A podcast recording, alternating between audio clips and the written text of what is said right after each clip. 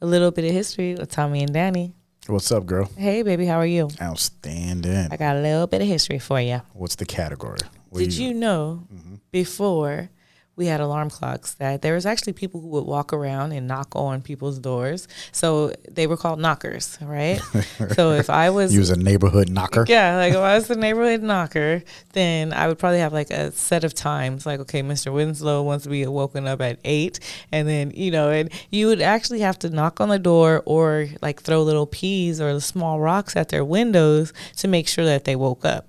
Um, or, or they'd have like long sticks and they'd like hit, hit the window with long sticks so that they would wake up.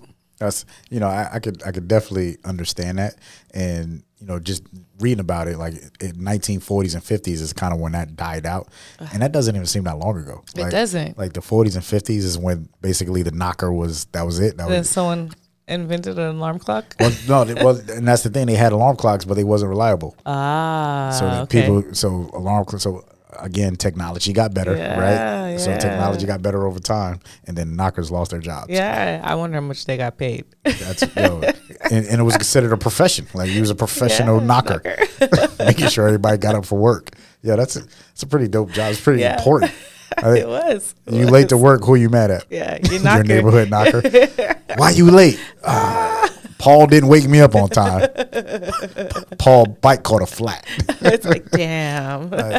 like does does Paul get uh, his his pay docked for, Yeah, for waking right. you up late? right. And Oh, that's pretty funny. soon they figured out alarm clocks were reliable. Yeah, they, they once they made him better, it's like you can't blame Paul no more. Yeah. a little bit of history, with Tommy and Danny.